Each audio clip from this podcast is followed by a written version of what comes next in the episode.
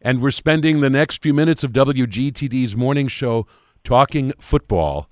And we're talking football with someone whose name embodies football in so many ways Lombardi, Michael Lombardi, whose career in, uh, in football uh, spans several different capacities, having worked uh, for decades in the NFL uh, for the Patriots, the 49ers, the Raiders, the Browns, and uh, he has uh, enjoyed the joys of a Super Bowl and uh, has written extensively on the game that he loves so much. Most recently, in a brand new book called Football Done Right, setting the record straight on the coaches, players, and history of the NFL, in which Michael Lombardi seeks to uh, assess, sometimes in new and fresh ways, uh, who the greatest coaches have been, who the greatest players have been, and those who have really made the most lasting and significant difference in this game. Uh, it's a terrific book. It is published by uh, Running Press. And Michael Lombardi, we welcome you to the morning show. Thank you so much. It's good to be here. Uh, it's always good to be in Kenosha. So we could, we should have this chat over at Frank's Diner. That would have been awesome, right? Is that one of your favorite haunts? Uh, yeah, I'm not going through Kenosha without stopping by there. I'm a big diner guy, and uh, you know I get that garbage plate. I'm a fat guy. I like that.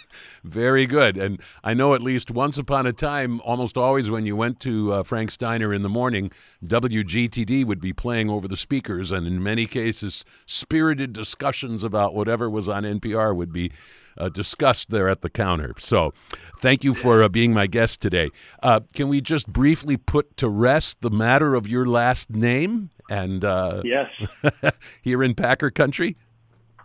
Yeah, well, I mean, look, look, I, I was born in '59, the year he went to the Packers, and so I saw this guy on television that looked like he belonged at every one of my family dinners, and uh, I, I idolized him, and I wanted to be just like him, and so he was my motivating factor. But there's no relation, but he played an instrumental part in my life in setting the direction that I wanted to go uh, because of what I saw him and what I learned about him and uh, all those things. So, you know, even though we are not related, uh, I feel a kindred spirit to him. Very good. I really appreciate the fact that uh, your experience in the NFL uh, has been in uh, so many different capacities uh, as a scout, as an executive, uh, as a coach. Do you have a first love among all of the things that you have done in this game that you obviously love so much?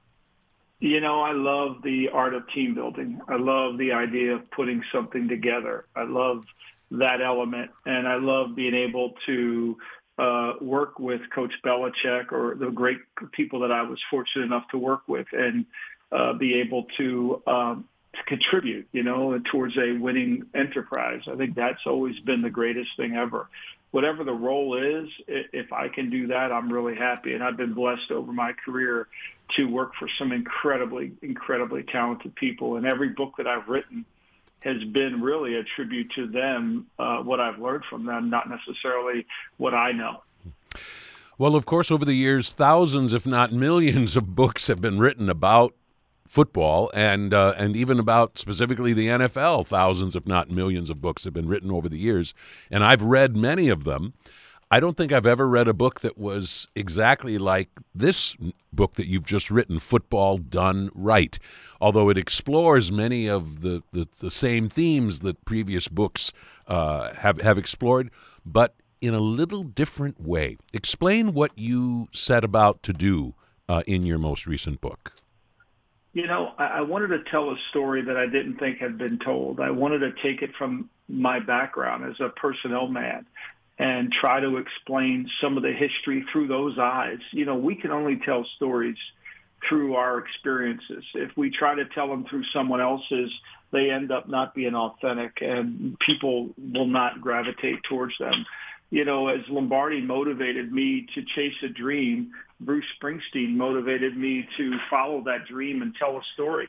And, you know, and that's because I grew up here in this little, little beach town called Ocean City and I listened to this guy tell me to go Born to Run, and I visualized myself in most of his songs. And I think the story that I try to tell in this book is through my eyes, through my experiences, and try to educate the fans of all the things that I've learned and put them in perspective. Hmm. I also think too, we as fans and media tend to believe things are easier than they really are. And I don't think some of the coaches have gotten enough credit for how hard it is to win regular season games in the NFL, how hard it is to win a Super Bowl, how hard it is to get to a Super Bowl. And I wanted to try to let the fans know what that's all about and how situations oftentimes matter when it comes to coaching. I want to talk through the first chapter of the book, which is so interesting, called The White Oaks. But before we get to the substance of that chapter, I want to give you a chance to expand on a really great point that you make at the outset of that chapter, when you essentially are talking about the vast difference between what the typical NFL coach did once upon a time. I mean, back in the days of coaches like uh, George Halas for the Chicago Bears, for instance, what those coaches did during games versus what the typical coach does now during games. It's a really interesting yeah. distinction that I'd never stopped to think about. Well, you know, we've become chess on grass today, and because of the technology, even back then, I mean, Paul Brown, we owe a great debt of, of service to him because of his ability to professionalize the coaching industry, to make people understand that you are not a coach, you're a teacher. And how do you teach a craft? How do you best communicate to your students using different ways? And so there was a time where the guy stood on the sideline and just yelled, but there also became a time where the game ran through the sideline and the sideline was used to help. And that's when coaching, the profession took off. And all of a sudden it became a strategy sport. It no longer was a brute force sport. It became a strategy sport. And as the rules changed and as we got the ability to tape film and study what we just did, it expanded that strategy and it created different ways to play the game and participate in the game. And it became chess as we have 11 pieces to move on the board and the opponent has 11 pieces to move on the board and pieces can only move in so many ways and you have to figure out what's the best way to create checkmate. Hmm. We're speaking with Michael Lombardi about his newest book called Football Done Right. In chapter one, called The White Oaks, you give a very special place of honor to five coaches. So, first of all, explain this intriguing title of the chapter and what these five uh, immortal coaches have done to earn their place in this opening chapter of your book. Well, they still they're still earning it. The white oak is the symbol of hope, and it has the longest uh, roots of any tree, and it expands itself forever. And I think these five gentlemen uh, are the people that have expanded the game, the coaching profession, with its incredible roots, and and has affected everyone. And we would not have football today without the combination of these five gentlemen and how they worked and what they did. And this these may not be the greatest coaches of all time, but they were the most influential coaches of all time in terms of understanding the game and taking the profession from a whistleblower to a strategist. And Earl Blaik up at Dartmouth originally because the college game during the 40s and 50s was much more popular than the pro game. And then you go into Sid Gilman with his expansion of the passing game, understanding the belief that you have to throw the ball to score points. And then the great Paul Brown and Clark Shaughnessy, who's not in the Hall of Fame, uh, but is in the College Hall of Fame, but you know, we would not have the position of quarterback if it wasn't for Clark Shaughnessy. He took the wing, he took the single wing formation and turned it into where the quarterback had a prominent role in the passing game and made him made the position a quarterback. And Joe Burrow, who just signed a $55 million a year contract, owes a lot of debt and gratitude towards Clark Shaughnessy for doing that. And then, of course, Paul Brown and Bill Walsh, both gentlemen. Paul Brown, to me, was the Bill Gates of – the coaching profession. He developed the infrastructure. He developed the operating system to then allow other coaches to develop their craft through his through his uh, ingenuity and his curiosity to teach and then that affected Coach Walsh with the, with the Cincinnati Bengals and on to the 49ers. So the white oak to me was symbolic of how those roots are long and deep. Right, and I appreciate that you you take the time, for instance, in the case of Sid Gilman, to uh, as sort of an aside to tell us about his great mentor, Francis Schmidt, a name that uh, yeah. uh, probably means very little to uh, even m- most fervent uh, football fans, but he is part of the story of, of Sid Gilman. And so I appreciate uh, the, the, care with which you, you, you honor these five uh, important coaches. In chapter two,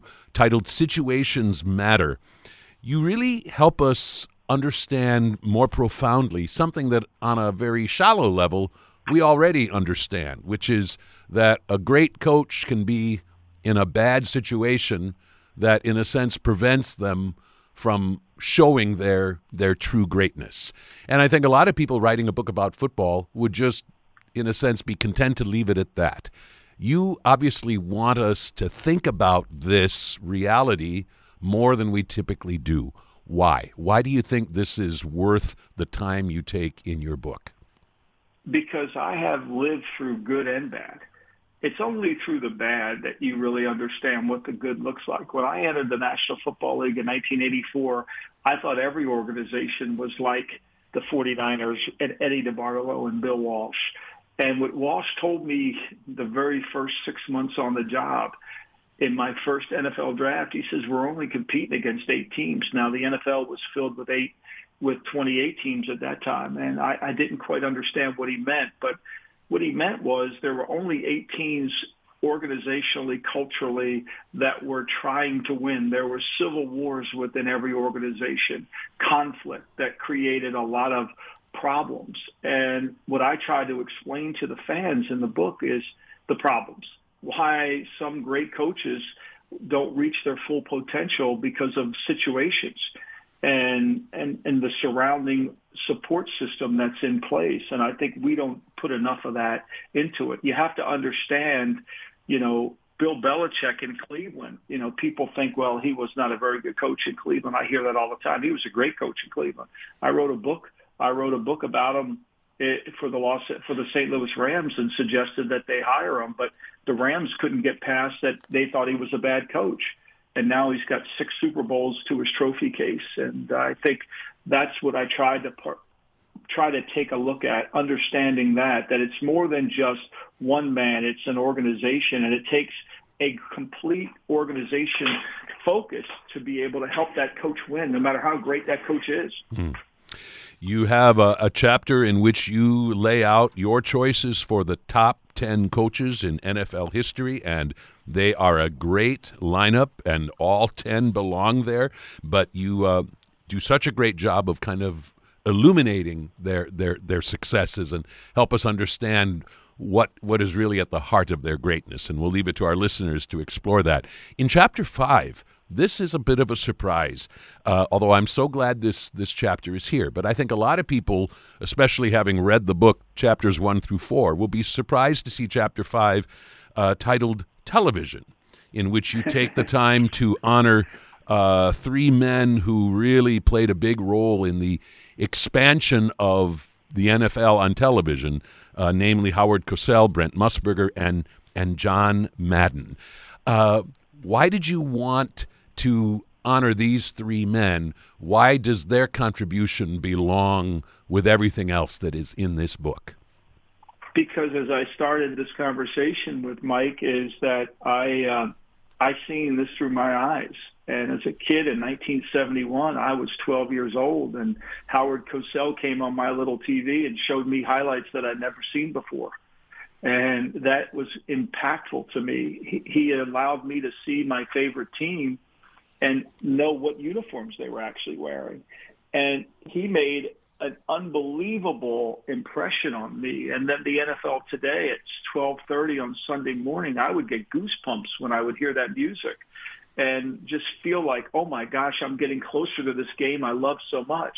Madden was easy to write about because most people know Madden. But I don't think many people knew what Brent Musburger did for the sport, what Jimmy the Greek did. Unfortunately, what he did, what he did to hurt his career at the end. But what Musburger did in terms of bringing that betting and the people that wanted to know about this game into the living room. And then Cosell, I mean, Cosell was a monumental figure in the sport and he helped advance the franchise values to, you know, the, they say the Cowboys are worth $9 billion. Uh, I think Howard, Brent and Jimmy had a lot to do with that along with John Madden. We can't dismiss that. And as a child of history, we know for all our attempts to end communism, it was the power of television that did. People saw other people living a different way. They didn't want to live their way. That wall came down.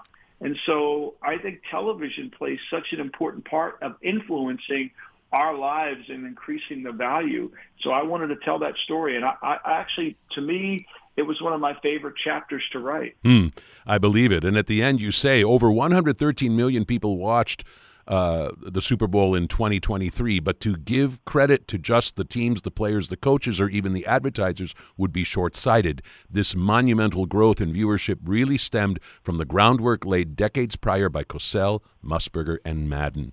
You go on in chapters six and seven to explore what's kind of uh, behind the scenes stuff that uh, that even a lot of, of, of fervent football fans don't take the time to fully appreciate, namely the significance of the draft and the significance of trades. And I guess this circles back to what you said was, in many respects, your first love when it comes to being in the world of football that task of building a great team. Yeah. Yeah, and, and it was, you know, I, as a kid growing up here, I used to play Strat-O-Matic baseball with my two friends, Danny Reynolds and Michael Cimino. And even though it was baseball, we could build teams. You know, we would throw all the cards into a shoebox and have our own draft. And we became draftniks for a baseball game. And we would make trades. So we started making trades. And I fell in love with that, Mike. I just loved that. I couldn't get enough of it. We played Strat-O-Matic baseball from eight in the morning until four in the morning. My mother's dining room table got worn out. She was so mad at us for sitting around that table all summer long. And that was something that I wanted to talk about. How were trades made? I mean, Packer fans can remember when John, there probably not a lot of them still here, but when they made the John Hadl trade, the one, the two, and the three, the Lawrence Welk deal, you know, and Dan Devine abandoned the team after he made that trade. It was a horrendous trade, but it was a sense of desperation. And we can be critical of the trade, which we should be, but we have to understand what motivated the trade. I think that's what we don't always talk about. What was the motivating factor in the trade? Exactly. And I wanted to explain what why people make trades like that. You mm. know, what what what not everybody is assumed to be stupid. You know, there's a sense of Springsteen has a great line in one of his songs. He says, "Sometimes I can't tell my courage from my desperation."